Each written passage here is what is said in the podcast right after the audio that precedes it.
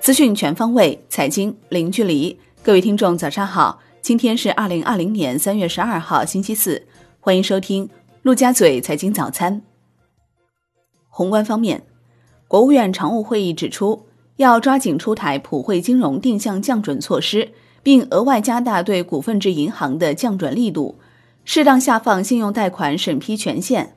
要抓紧进一步缩减外商投资准入负面清单。扩大鼓励外商投资产业目录，要有序推动全产业链加快复工复产，支持企业以应收账款、仓单和存货质押等进行融资。中国二月 M 二同比增百分之八点八，预期百分之八点五，前值百分之八点四。二月新增人民币贷款九千零五十七亿元，预期一万一千九百六十亿元，前值三万三千四百亿元。二月社会融资规模增量为八千五百五十四亿元，市场预期一万八千七百五十亿元，前值为五万零六百七十四亿元。发改委发布通知，要求积极帮扶外资项目和外资企业复工复产，加强重大外资项目跟踪储备，全面落实外资准入负面清单管理制度。国内股市方面，上证指数收跌百分之零点九四。深成指跌百分之一点七八，创业板指跌百分之二点二，两市成交额逼近万亿，北向资金净流出七十四点六五亿元，其中深股通净流出七十三点五二亿元，创历史最大净流出额。恒生指数收跌百分之零点六三，国企指数跌百分之零点八二，能源股再现低迷，中海油跌近百分之六，领跌蓝筹。全日大市成交降至一千一百二十七亿港元。中央决定王建军同志任深交所党委书记。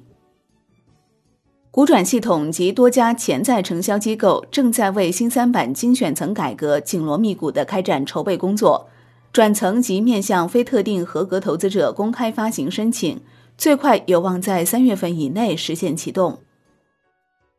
中国结算数据显示。二月新增投资者八十九点五四万，期末投资者数一点六一亿。科创板上市尾消息：天合光能、金博股份首发过会。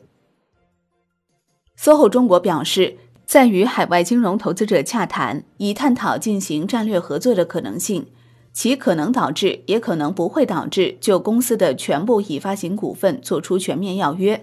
股票十二号复牌。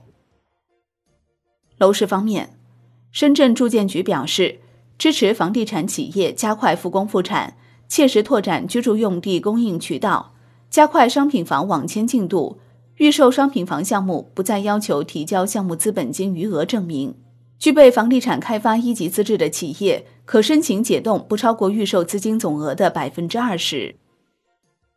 广州二零二零年宗地供应量增至三百七十二宗。其中，住宅宗地一百零二宗，粗略推算大致为九百万平方米左右。上海市公积金管理中心表示，二零二零年度住房公积金缴存基数比例以及月缴存额上下限的调整时间，从四月一号推迟至七月一号。产业方面，农业农村部、财政部启动农业优势特色产业集群建设，首批支持五十个左右。中央财政将进行适当补助。美国政府再次延长华为临时许可证至五月十五号。中央储备冻猪肉三月十三号将竞价交易投放两万吨。海外方面，世卫组织每日疫情报告显示，截至欧洲中部时间十一号十时，北京时间十一号十七时。中国以外新冠肺炎确诊病例较前一日增加四千五百九十六例，达到三万七千三百七十一例。中国以外死亡病例较前一日增加二百五十八例，达到一千一百三十例。全球范围内新冠肺炎确诊病例较前一日增加四千六百二十七例，达到十一万八千三百二十六例。死亡病例较前一日增加二百八十例，达到四千二百九十二例。世界卫生组织总干事谭德赛在日内瓦表示，新冠肺炎疫情已具有全球大流行特征。美国总统特朗普考虑限制非必要的欧洲出行，考虑通过国家灾难援助基金帮助企业，此举将释放最多四百亿美元的特别经费。美国确诊的新冠病毒感染病例超过一千例，意大利新增两千三百一十三例新冠肺炎确诊病例，累计一万两千四百六十二例。伊朗累计确诊新冠肺炎九千例，一天新增九百五十八例。英国央行下调基准利率五十个基点至百分之零点二五。同时将反周期资本缓冲率从百分之一下调至百分之零，维持国债购买目标为四千三百五十亿英镑不变，维持企业债购债规模在一百亿英镑不变。国际股市方面，美股收盘再度暴跌，盘中三大股指一度悉数跌入熊市，波音跌超百分之十八，创二零一七年六月以来新低。消息称，特朗普正在考虑宣布进入国家级灾难状态。截至收盘。道指跌百分之五点八六，标普五百指数跌百分之四点八九，纳指跌百分之四点七。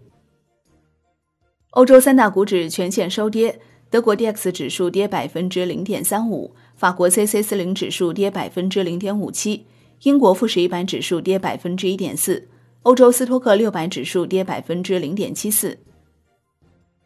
苹果无限期关闭意大利所有十七家零售店。商品方面，COMEX 黄金期货收跌百分之一点五三，连跌两日，创一周新低。COMEX 白银期货收跌百分之一点三。国际油价全线下跌，NEWMAX 原油期货收跌百分之三点六一，布油跌百分之三点一二。美国国内原油库存连续第七周增加及沙特增产等因素，令油价承受了巨大的压力。国内期市收盘涨跌不一，原油跌逾百分之十，沥青跌超百分之五，PTA、PVC 涨超百分之一，农产品多数下跌，鸡蛋跌逾百分之三，棕榈油、红枣跌逾百分之一，贵金属均上涨。伦敦基本金属多数收跌，其中 LME 期锌收涨。债券方面，国内债市稳中回暖，国债期货明显收涨。十年期主力合约涨百分之零点二六，银行间现券收益率下行两个基点左右，资金面延续收敛，主要回购利率多数上行。外汇方面，在岸人民币对美元十六点三十分收盘报六点九四九九，较上一交易日跌三十个基点，人民币对美元中间价调贬二百二十三个基点，报六点九六一二。好的，以上就是今天陆家嘴财经早餐的精华内容，感谢您的收听，我是林欢，我们下期再见喽。